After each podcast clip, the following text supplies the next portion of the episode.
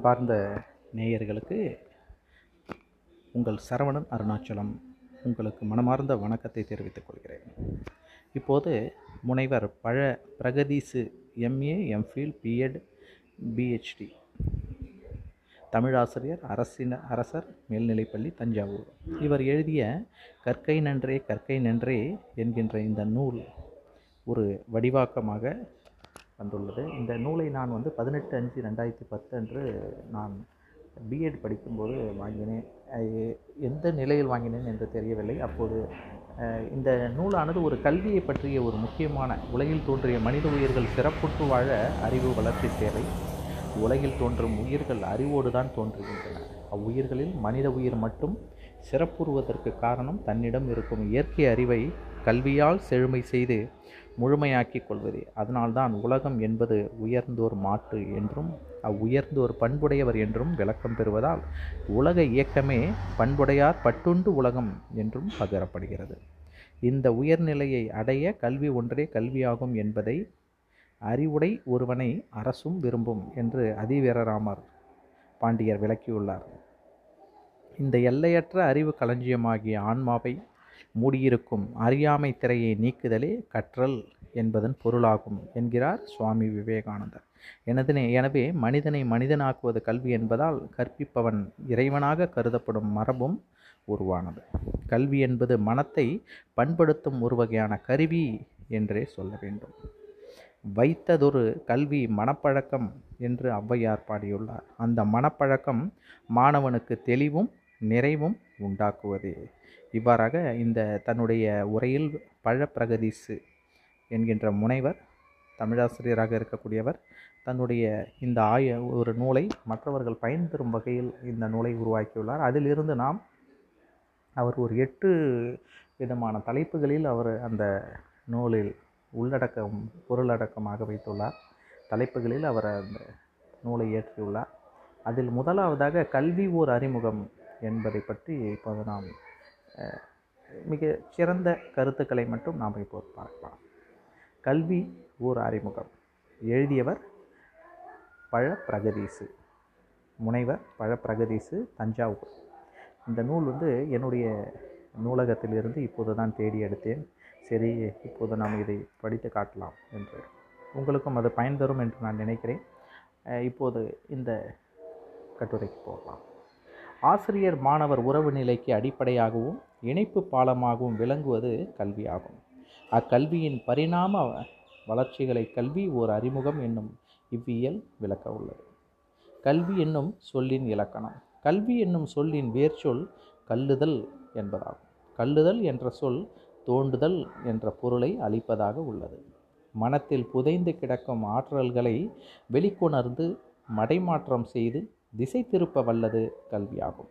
அத்திறன் முழுமையாக வளரவும் உதவுகின்றது. இக்கல்வியின் பயனாக ஒருவன் இயைந்த முழு வளர்ச்சியினையும் பெறுகிறான். கல்வியானது இச்செயலையே தன்னுடைய பணியாக கொண்டு செயல்படுகின்றது. மனித வாழ்வில் கல்வி. மனிதன் அறிவு பெறுவதினாலும் அனுபவங்களை பெறுவதினாலும் மாறிக்கொண்டிருக்கின்றான். இம்மாற்றங்களால் அனுபவங்களும் புலமைகளும் கற்றலுக்கு வகை செய்கின்றன.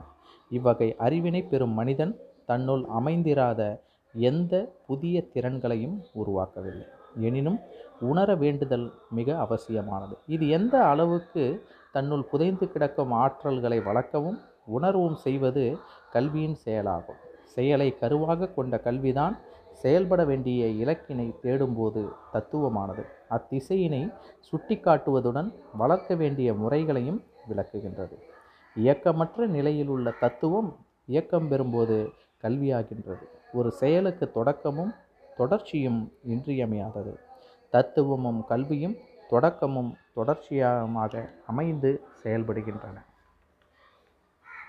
கலையும் கல்வி. கலை என்பதும் கல்வி என்பதும் கற்றுக்கொள்ளுதல் என்னும் ஒரே பொருளை தருவன. இரண்டும் கல் என்னும் முதநிலையிலிருந்து பிறந்த சொற்கள். கல் என்னும் சொல்லிற்கு கல்லுதல் தோண்டுதல் என்பது பொருள். நீரை வெளிப்படுத்த மண்ணை தோண்டுதல் போல் மாந்தரின் அறிவினை வெளிப்படுத்த செய்யப்படும் முயற்சிக்கும் கல்லுதல் என்பதே பெயராயிற்று. நீர் வெளியிலிருந்து கொண்டு வரப்படாமல் மண்ணுக்குள்ளிலிருந்தே வெளிவர செய்ய தோண்டுதல் என்னும் செயல் உதவுகின்றது. ஒருவன் அல்லது ஒருத்தியின் அறிவை ஆசிரியரிடமிருந்தோ வேறு வகையாகவோ கொண்டு வராமல் அவர்களின் உள்ளே இருந்து வெளிப்பட உதவுவதே கல்வி. மனத்திற்குள் மறைந்திருக்கும் அறிவை வெளிப்பட வைப்பது கல்வியின் வேலை. கற்றலை அழகுடன் செய்வது கலை என்றும் அழகுக்கு முதன்மை தராமல் கற்றலுக்கு முதன்மை தருவது கல்வி என்றும்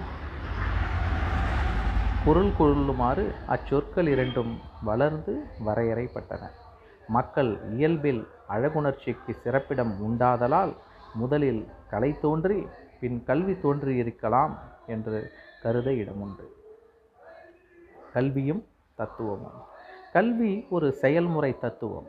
இது வாழ்க்கையில் ஒவ்வொரு நிலையிலும் தொடர்பு கொண்டுள்ளது.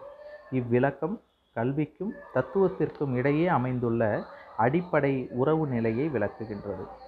கல்வி கருத்துக்களில் அமைந்துள்ள அடிப்படைகளை சுட்டிக்காட்டவும் பயன்படுத்தவும் மொழியில் தெளிவையும் தத்துவம் அளிக்கின்றது என்றும் தங்களுடைய எண்ணங்களை தெளிவாக்கி இருக்கின்றனர். மற்றொரு சாரார் கல்வி கோட்பாடுகள் எண்ணங்கள் சிலவற்றை வரையறுத்து காட்டுவதும் பாடத்திற்கான அடிப்படையாக அமைத்து தருவதும் தத்துவம் என்பர். கல்வி தத்துவத்தின் முடிவில்லாத நிறைவுறாத வினாக்களும் விடைகளாக அமைந்துள்ள வாழ்க்கையின் பொருளையும் மனித இனத்தின் இயல்பையும் அடிப்படை கருப்பொருளாக கொண்டுள்ளது. அது தனது முழுமையான கவனத்தை செலுத்தி அதன் நோக்கங்களையும் கற்பித்தல் முறைகளையும் கல்வி ஏற்பாடுகளையும் அமைத்து மனிதனிடம் விரும்பிய விளைவுகளை விளைவிக்க முயல்கின்றது. கல்வியின் குறிக்கோள். குறிக்கோள்கள் கல்வி செயலுக்கு சுட்டிக்காட்டும் குறியீட்டு புள்ளிகளாக அமைந்திருக்கின்றன. குறிக்கோள்கள் மிக இன்றியமையாதன. இக்குறிக்கோள்களே கல்வி செயல்களுக்கு அடிப்படையாக அமைந்துள்ளன. குறிக்கோளின்றி செயல்முறைகள் இயலாத ஒன்றாகவும் ஆகிவிடுகின்றன. குறிக்கோள்கள் என்பன நிகழ்நிலையினை தாண்டியன என்பதை நாம் அனைவரும் உணர்வோம். எவ்வகை கற்றலிலும் கல்வி செயல்முறைகளிலும் குறிக்கோள்கள் முக்கிய இழையாக இருக்கின்றன என்பதில் எல்லோருக்கும் ஒத்த கருத்துண்டு. கல்வியின் வரையறை. வெப்ஸ்டர் அகராதியின் விளக்கம் கல்வி என்பது நடத்தை கட்டுப்பாடு செய்திறன் பற்றிய அறிவினை பெறுவதும் அளிப்பதும் ஆகிய செயலாகும். அதனுடைய வேர்ச்சொல்லான கல்லுதல் என்ற சொல் தோண்டுதல் வெளிக்கொணர்தல் போன்ற பொருள்களை அளிக்கின்றன. புதைந்து கிடக்கும் சக்தியினை திறனை வெளிக்கொணர்தல் என்ற பொருளை கல்வி என்னும் சொல் அளிக்கின்றது. ஜேம்ஸ் ராய் என்னும் பேரறிஞரின் கருத்துப்படி கல்வி மனிதனிடம் புதைந்து கிடக்கும் நன்மைகளையும் திறமைகளையும் சக்திகளையும் வெளிக்கொணர்ந்து ஆக்க சக்தியினை இயக்க சக்தியாக பரிணமிக்க உதவுகின்றது என்பதே யாம். சுவாமி விவேகானந்தர் இதை பற்றி சொல்லும்போது மனிதனின் தனித்தன்மைகளை வெளிக்கொணர்ந்து இயைந்த வளர்ச்சிக்கு உதவுவதுதான் கல்வியின் பொருளும் பயனும் ஆகும் என்கிறார். இத்தகைய விளக்கங்களிலிருந்து கல்வி உள்திறன்களை கட்டவிழ்த்து வெளிக்கொணரும் செயல் என்பது புலனாகிறது. கல்வியானது அதனுடைய விரிவான கருத்தில் வாழ்வு முழுமையும் அமைந்த வளர்ச்சி என்பதாகின்றது. மனிதன் இயற்கையுடன் தொடர்பு கொள்ளும் போதெல்லாம் அனுபவங்களை பெறுகிறான். இந்த அனுபவம் அவன் இயற்கையின் தொடர்பால் சூழல்களில் பெறக்கூடிய கல்வியாகும். இந்நிலையான தொடர்பு அவனுடைய நடத்தைகளில் மாற்றங்களை விளைவிக்கின்றது. இந்நிலையில் கல்வி நடத்தை மாற்றங்களை குறிப்பது என்றாகின்றது. ஒருவன் தன்னுடைய நினைவு நிலையில் இருக்கும் வரை செயல்படாமலும் சூழ்நிலைகளுடன் ஊடாட்டங்கள் இல்லாமலும் இருத்தல் இயலாது. அன்னையின் அணைப்பிலிருந்து மண்ணின் அணைப்புக்கு செல்வது வரை மனிதன் கற்றுக்கொண்டே இருப்பதால் கல்வியானது வாழ்க்கை முழுவதற்கும் ஆனது என்ற பொருளையும் அளிக்கின்றது. கல்வி பெறுவதன் விளைவாக மாணாக்கன் அறிவு செய்திறன் மனப்பான்மை ஆகியவற்றை பெறுகிறான். இந்த கல்வி செயல் நிகழ்வதற்கு முதற்படியாக கற்பவன் கற்பிப்பவரின் தனிப்பட்ட செல்வாக்கினால் பாதிக்கப்பட்டு அதன் விளைவாக கல்வி செயல்களில் முன்னேறுகிறான். இந்த முன்னேற்றம் அல்லது வளர்ச்சி முறையாக நிறைவு பெறும்போது அவனிடம் சில விரும்பத்தக்க மாற்றங்கள் விளைகின்றன. இந்த விளைவாக கற்போனிடம் தானே கற்கும் ஆற்றல் வளர்ந்து சுய கற்றல் என்ற நிலையை அடைகிறான். கல்வியின் நோக்கங்கள் வாழ்க்கை தத்துவத்துடன் இணைந்திருப்பதால் வாழ்க்கை தத்துவங்கள் வேறுபடும்போது கல்வியின் நோக்கங்களும் வேறுபடுகின்றன. இதன் காரணமாகத்தான் சிறந்த தத்துவ மேதைகள் சிறந்த கல்வியாளர்களாக இருந்து வந்திருக்கின்றனர். இத்துடன் மனித இயல் கூறுகளும் சமூக கூறுகளும் உளவியல் கூறுகளும் கல்வி நோக்கங்களையும் செயல்களையும் நிறுவுவதில் மேலாதிக்கம் செய்து வந்திருக்கின்றன.